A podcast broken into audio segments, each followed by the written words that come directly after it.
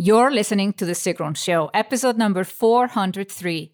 In this episode, I talked to Tobi Fairley about how to overcome the starving artist syndrome and make money as a creative.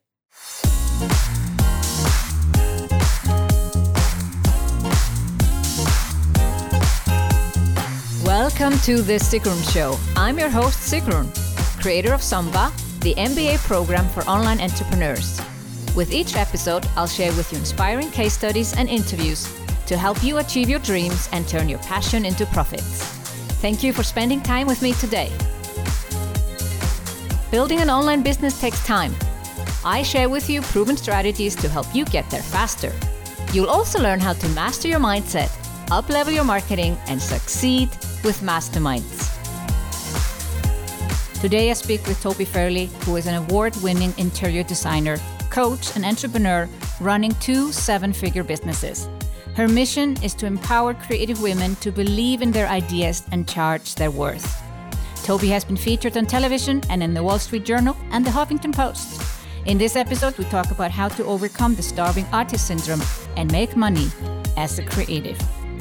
Before we dive in, let me remind you that this is your last chance to sign up for Sigrun Live. For the first time, I'm opening up my annual event to anyone who is not in Samba, Momentum, or one of my mastermind programs. The event will take place online this week on Friday and Saturday, October 23rd and 24th. Don't miss out on making new and deep connections, masterminding with like minded entrepreneurs, and getting the inspiration to think big and take action. We also have amazing speakers lined up for you to make this the most inspiring and unforgettable online business event of the year. Go to the show notes at sigrun.com forward slash 403, where you can find the link to sign up for Sigrun Live, plus all the links to Tobi Fairley.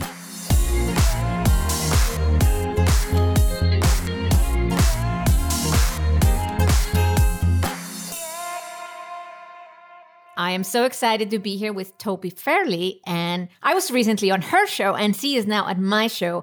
And I love the topic that we have chosen to talk about. And I know it's so needed. Thank you for coming on the show, Tobi. Oh, I'm so excited to be here. We have so much in common. So it's just so, such a pleasure to talk with you. We could talk all day about female empowerment and how women need to step up and make money. And I'm sure we're going to touch on that as well. But I love that you actually call yourself a creative and then you focus on helping creative people and it's often this thinking that creative people can't make money or not in the same way, or you have to be a business coach or a marketing coach to make money online. And I'm on a mission to debunk that myth. And I'm so glad we're going to dive into that as a topic of this episode. But before, I would love to hear about your story, how you came to do what you do today. Okay. So it's interesting that I'm not just a creative. I'm a left brain and a right brain person. So I have an interior design uh, degree, but I also have a degree in accounting and an MBA, which is has served me so well and it's very unique to the creative industries. And so I have been an interior designer for 20 years. I've done amazing luxury projects. I've been published on magazines, all the fun stuff. Um, I have product lines for national companies. So I've really done all the things in the design industry that I really dreamed of. But really, some of my favorite work is working with creatives. So, back in the 2008 2009 recession, when I was seeing the interior design business slowed down, I was thinking, what can I do? What is it that people always want from me? And I realized that it was, they really wanted to just kind of look over my shoulder. They wanted to know how I had built my brand and how I'd been published and how I'd grown my social media and how I ran my business and how I made a profit. So I started something back then called Design Camp and people came for weekends for seminars and sessions of design camp and i really grew that into an entire consulting business where i now have an online program and do all kinds of fun things. I have a lot of exciting stuff coming this year. I think i'm going to reintroduce a high-end mastermind. So i've worked with creatives in every way from meeting them where they are online to one-on-one sessions and it's it's truly my favorite work to empower these amazing people especially creative women to step into their personal power and believe in their ideas and charge their worth. And it's it's just incredible work my very favorite. So i love to transform a house but i especially love to transform someone's business with them because it makes such a difference in their life in every single way. How do you think you were able to uh, create such a good business for yourself as an interior designer? Like, where there's certain things, like, okay, you mentioned left brain and right brain, which is helpful. But was there anything else on your way that you realized, well, I, I am particularly good also at this marketing side or business side which is helping you actually build a proper interior design business. Yes, to all of that. For sure, I'm really comfortable in the marketing piece and pitching myself. But what I learned early on is you don't have to be right brained and left brain. It's not like all the creatives who are like, oh, okay, well, that's not me, can just check out right now. Because what I really learned is that all of it takes intentional practice and really making decisions to put this kind of work like business work or marketing work into your firm and so a lot of people i think that are creatives just think i'm not good at finances i'm not good at marketing and their approach is if i just am good enough at my craft then eventually somebody will find me and I'll suddenly be discovered and then I'll start making money. And that's not true at all. So I made all the same failures even though I had all this business degree and I had I was good at pitching myself. I still failed. I still was in debt. I still was seeing that the business model of interior design was really broken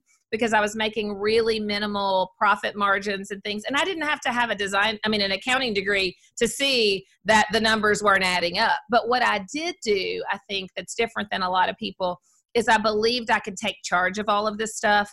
I believed I could really learn how to run a sound financial company. I believed I could learn marketing and then digital marketing. And so it's really more in the mindset piece than anything else. I think that the difference is. And I think so many creatives have this ability, they just don't believe they do. They think it's scary or hard or boring. And like you, I'm on a mission to debunk all of that, to simplify things for people and to help them believe in themselves. I say to my audience and my tribe and my membership, I believe in you before you even believe in yourself because I absolutely know what you're capable of. Yeah. So, the starving artist myth, how can we debunk that one? Yeah, so that one's really interesting. And what I think it really is a lot of times is just an excuse or a um, yeah an excuse a reason a limiting belief to stay planted in your comfort zone right? Because the reason for the starving artist syndrome is a lot of thinking that's sort of like, am I really worth this amount of money? How could I possibly put a price tag on my own value? It feels really salesy or arrogant or self-serving in some way. And I mean, it, the intention is kind. It's like, oh, I don't want to be that person who's overcharging but it's really just an excuse to continue to undercharge and undervalue. And it's uncomfortable, right? To charge big fees. And it's uncomfortable to say, this is what I'm worth. And then to do the work to make sure that what you're putting out in the world really is worth that. So I think the way we get around it is to change our own mindset. But we think it's the world that has to change. We think, well, the clients don't value us or they won't pay these prices and it's really the opposite. there's a book I read years ago. The book's kind of boring, but there's one part that so resonated with me. It's a book called Value Based Fees by a guy named Alan Weiss. And I'll never forget reading a sentence that said, the consultant, meaning the artist or whoever, you know, whoever's selling something, the consultant's price is not dictated by the client's willingness to pay but rather is commiserate with the consultant's own low self esteem. And I would absolutely agree that we are the only people holding back our pricing and our value and really the success of our business.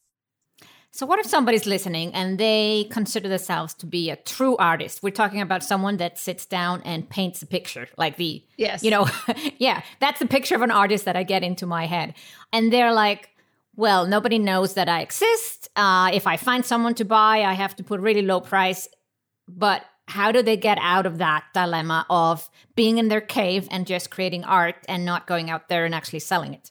Yeah, they have to take responsibility for their destiny. And so, again, it's so easy to believe that a true artist doesn't force their success. They just wait to be discovered. Again and if my work's good enough people will find me. Sort of if they build it if i build it they will come mentality which you and i know never ever ever works.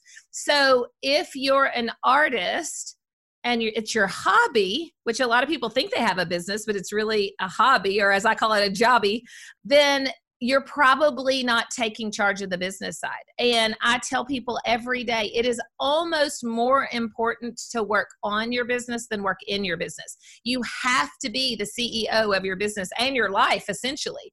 Um, and so you can't delegate that, at least right off the bat, to anybody else. You have to be invested in getting yourself seen and heard and known. And it's never been a better time ever to be able to do this, right? We have social media, we have things like what we're talking about podcasts and videos and YouTube. Like, there is zero excuse to not show up and tell the world about you and who you are and what you do. And people love to buy things from people, right? They love to be invested in your story. There's no excuse not to be telling our story and talking about our work other than it's uncomfortable. And it is at first but it's also the gateway, the path to everything you're dreaming of that you're not currently getting. So you have to make it happen. And it's not going to feel fun at first. And you're going to believe a lot of stuff like, I'm not good at this, and I'm not good at public speaking, and I'm not good with money. And all of that is personal work you have to do money mindset work, practicing putting yourself out there, even though it feels terrifying, so that you take charge of your destiny. You take charge of, of your pricing. Yeah, it's all us. Just like that Alan Weiss quote said, it's our own beliefs about ourselves, our low self esteem. So, what would be the steps for someone that is in that position, whether they're a graphic designer, interior designer, the artist, you know, painter, sculptor? What is the next step for them to say, okay, I'm willing to follow Tobi's advice. What do I do next? Okay, so I think there's a few parts. It's definitely on the marketing side for sure. So there's the social media marketing and being consistent. Here's what I find a lot of creatives do we can get all excited about a plan and, oh, yeah, I'm going to do this. I'm going to show up on social. I'm going to build a digital marketing strategy, which they may not even call it that. They're like, I'm going to start talking to people online. I'm willing to learn how to email them. Or, uh, you know, so many creatives don't even have a list so there's some learning there to do in the digital marketing um, area. But what they end up doing is they map it all out, they put it on their schedule, maybe. And then when it comes time to follow through, they go, Oh, I don't feel like doing that today. Creatives are definitely into their feelings and they think, I only can do things when creativity strikes or when I feel like doing it. So the way to do this is number one, make a plan and that needs to involve social media. It needs to involve digital marketing which i'm sure you talk about a lot on your episodes and things you know. So you need an email list you need lead magnets you need a good website all the things that keep you from being hidden. But more than that you need to consistently show up and follow the plan especially when you don't feel like it because the truth is how how often do you and i Sigrun actually feel like doing most of the stuff that we follow through on every day I mean, most days never, right? We're like, it's good in theory, but like, I mean, even this morning, I'm so excited to talk to you, but like the thought of going, oh, it's rainy. I have to fix my hair. It's going to be on video and audio. I can't just show up in my pajamas. Like, our brain does all that stuff to us to tell us why we don't want to show up. And that's the most important work. So, number one, have a plan, but most importantly, what's on the plan is not as critical as showing up consistently and putting yourself out in the world in some way. And then once you get good at that, you can add more things to the plan. But I think people believe it's, I need the plan. I don't know the plan. Somebody else has the secrets to the plan. What's on the plan is way less important than you showing up for yourself and following through, which is the biggest issue that I find creatives have, is just not doing the work.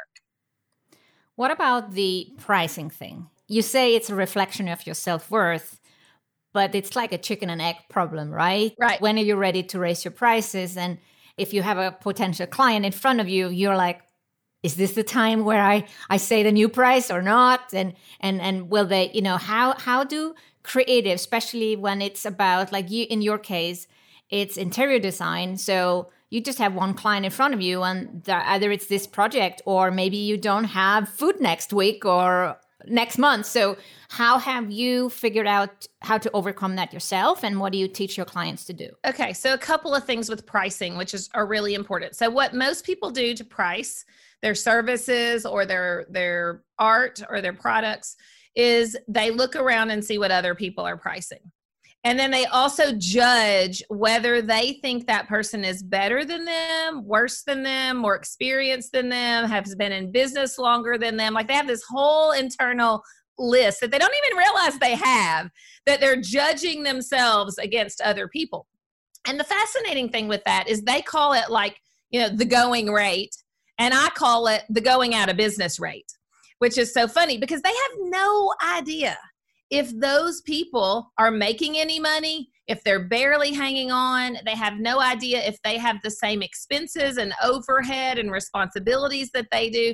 So it's like a shot in the dark. It's like, let me just pick this price because somebody else that I don't even really know their story or their information picked it. So that must be what people are willing to pay. I throw that entire thought process and approach out the window completely and I help people understand what their financial position is. What is your overhead? What do you need to make? What do you want to make? What could we charge to create that kind of revenue and profit that you want to make? And then how do we make sure that the product or service you're selling is worth that price, right? So they want to dumb down their pricing on the front end based on the going rate. I say you can literally price yourself any way you want to if your service can hold up to that price and you follow through. Now you can't give you know a really high price and really poor service because it's only going to work a couple of times and it's not going to hold up but as opposed to hoping that the world starts to raise the value of what they believe in for an artist you have to set your price of what you need or want to make, you absolutely can dream big. And then you can meet that price with your deliverables. So, for example, for me, years ago, like in 2004, um, I started my business in 1999. So, like, only four or five years in, I was saying, you know, this is not working for me. I think I was charging $150 an hour, which was pretty close to the going rate back then. I was even probably a little ahead if I had judged my experience because I'm pretty new. But I'm like, okay, I'm confident enough to charge $150 an hour. And it was not sustainable. I could not run my business, have employees. There was no way. It was, and, and it was this constant feast or famine because you have to wait for a high end design uh, design client who wants to spend a lot of money, they're they're just not calling you every day, right? There's some things you can do, but it's not every day that somebody's like, please let me give you three hundred and fifty thousand dollars for furniture and like to do my entire house. Um, and so I started realizing this is not working. I was working with a business consultant and I chose to start charging a flat fee, which I did based on square footage to help me get kind of a number, but it was a really huge leap. So the first flat fee I proposed to someone, I remember exactly because I was terrified, was $29,000 to do their main floor of their house, just the creative, not the furniture, just me, all my ideas, me managing the project. I was terrified. And they said yes and didn't even blink. And I was like, I just left so much money on the table. So then the very next one I charged, I went through the same kind of square footage process and estimated about how much time I would spend. And I was thinking, you know, if you charge a flat fee, then it's not hourly. The onus is on me. If I can do it in fewer hours, I can make more money. And so then the client just gets to decide if it's worth the value or not. It's a yes or no, and I have to deliver. So it's on me to make more money, but it's also on me to make sure I'm delivering the money's worth. And the next one was $42,000. They said yes. I'm like, I left money on the table. The next one was 56,000. And then of course it wasn't just like the same size house. The houses were getting bigger and the budgets were bigger, but at the same time, I was inching up my fee, which was far different than somebody charging $150 an hour for two hours here and three hours there. I was literally taking on these big projects for multiple five figures. I even hit a six figure design fee not too long after that. And I started to realize it was value driven, not me putting a price tag on my head like a commodity that can be compared to other people because if we create a business that's really valuable, we can't be compared to other people. It's not apples to apples. But as long as we're saying, well, my price is 150 and so is this person's, they're only looking at price. They're not looking at what you deliver, what the experience is. And so I really started to understand that and I started to teach that to people, which is terrifying to put that kind of value on your head. Like I said, on your work. It's like, because they feel like it's, I've priced me how could I possibly be worth six figures on a job? But once you step into that, even though it's it's very scary, and start to understand what it is the client really wants and how to meet them with the value they're asking for, it's a whole new ball game, and you can start to really create the life and business you want because you're looking at yourself as a valuable service that the client really needs, not believing I'm this little piddly artist and the going rate is. So that's why you see, I call it like the one side, the going at a business rate, and then really shifted to knowing the value. And it's funny because we also believe we create the value, like we decide our value. But what's really the truth is the client decides if they want what you're offering and if they're willing to pay that. And so that's where the whole idea of the ideal client and those kind of things come in that you have to align with the right people. It's not like everybody in the world's going to say, sure, let me give you $50,000. But once you know your offering, once you know the value of it, once you've really had success with it, then you can start to align with the right people. Um, but just such a huge shift for creatives. And it's exactly what I help people do every day. That is a fabulous shift, and I love that. But I guess that also meant that you were changing your ideal client as you were increasing your prices. Yes. And I mean, I always had some of those ideal clients. I just wasn't weeding out the other clients. And that's a great point because I was going to mention this too. So, what a lot of creatives also do is they put everybody that approaches them in the sort of pot of clients and they let the ones that aren't their ideal client make them believe that their prices are too high. And what I did was say, okay, there's a smaller number of people who are aligned with my highest end one on one most valuable service where I'm charging these really high fees. And then there's a huge gap from my highest end product all the way down to all the other things people are going to be asking me. And then that's when I really started looking at how can I offer other services that are different in that they're either scalable or I'm just a guide. I just meet people on a Zoom call once a week for four weeks and guide them in designing their own house. And I, of course, get a much lower rate, but I still would get, you know, at the time when I started offering these kind of VIP or strategy sessions, fifteen hundred to five thousand dollars, depending on the work I was doing. But I wasn't going out to the client's house. They weren't getting access to me. So it's really learning that whole concept of a value ladder and filling in other services that met people where they are. And I think what I see creatives doing more often than not is trying to cram everybody into the high end service, even when they're not a fit, and wondering why it's not working. And then hearing the you're too expensive, you're not a fit, feeling the rejection of all the people that walk away, and believing that means they have to lower their price.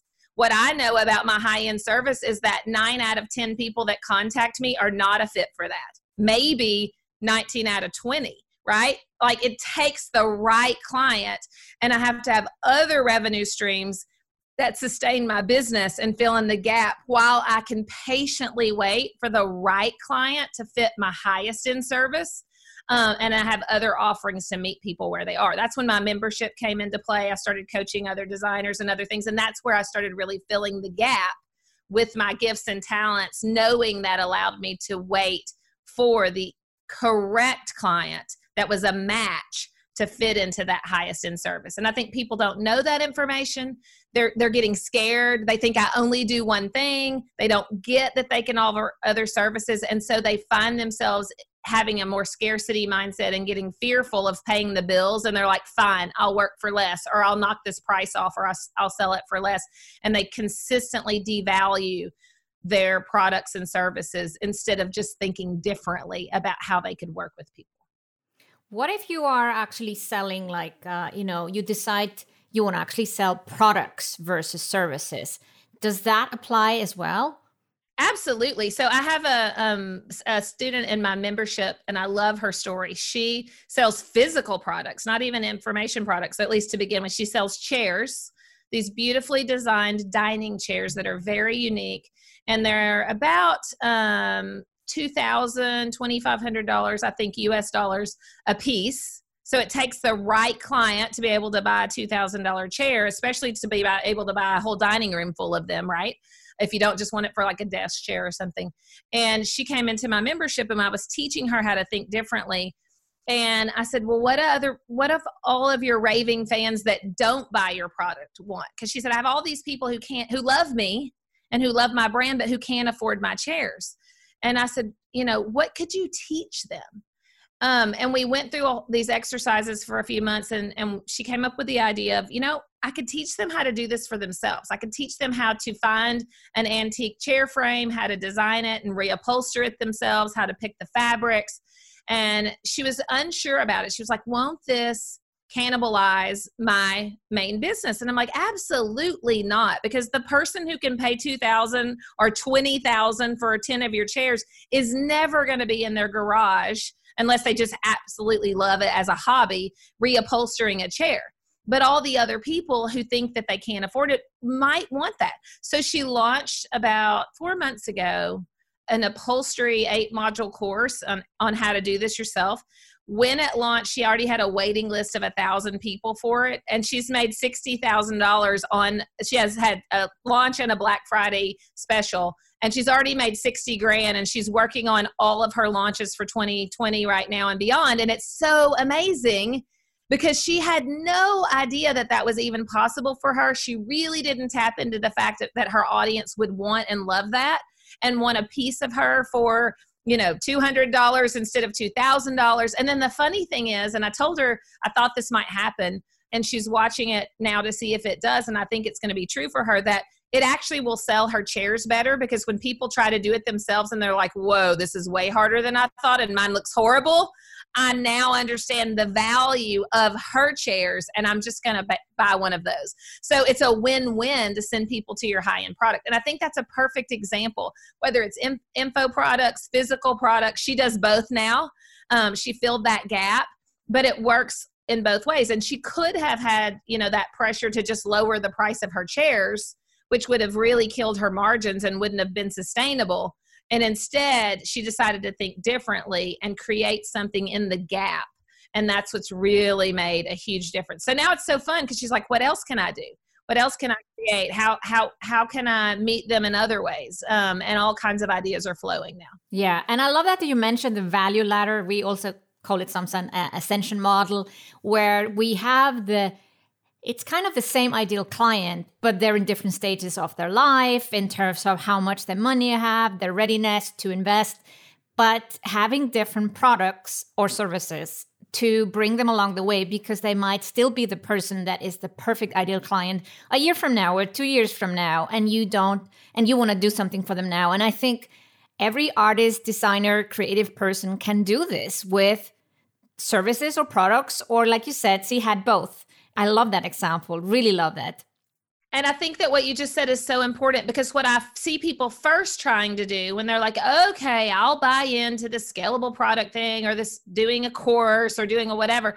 But in their mind, they're like, I have this high end client, and then I'll go over on a completely different ladder and do this really low end DIY thing. And they don't understand why that doesn't work. And I completely agree with you that it's the same client. They're on the exact same ladder and they're able to move up, like you said, at some point to your highest end service.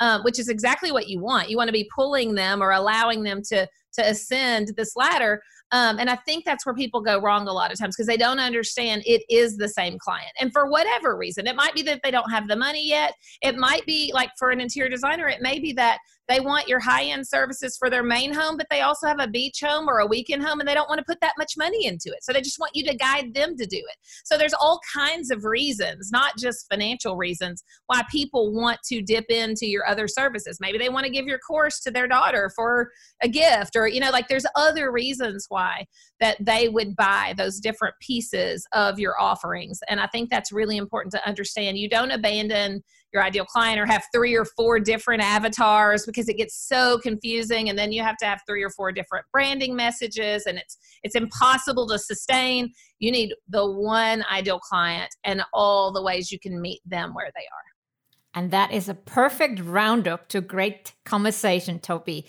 so, what is the best way for people to find you online? Okay, well, the fun way to find me is on Instagram because you know interior design is really visual eye candy. Uh, so there's a lot of pretty, pretty stuff. They can follow me. They can hear business ideas too, but they can see my designs. They can see entertaining ideas and all kinds of fun stuff. And I'm at Tobi Fairley, pretty much on all social media. But Instagram's a really fun place to find me. They can find me on my website at tobifairley.com and see the other the design work I do, the memberships I have, and all the fun things I do. But very, very visible out in the social media world. So look for me there. I'd love to hear from you. I'd love to have a DM from you. Sigrun and I, we communicate there all the time, right? The DMs are the are the deal. DMs are the deal. Yes. Please tag us on Instagram. Let us know that you listen. We would love to hear from you. Thank you for coming on the show, Tobi. You're so welcome. Thank you for having me.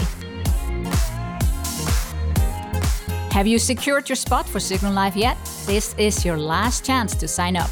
Go to the show notes at sigrun.com forward slash 403, where you can find the link to sign up for Sigrun Live, plus all the links to Tobi Fairley. Thank you for listening to The Sigrun Show. Did you enjoy this episode? Let me know that you listened by tagging me in your Insta story or Instagram post using my handle SigrunCom and the hashtag Sigrun Show. See you in the next episode.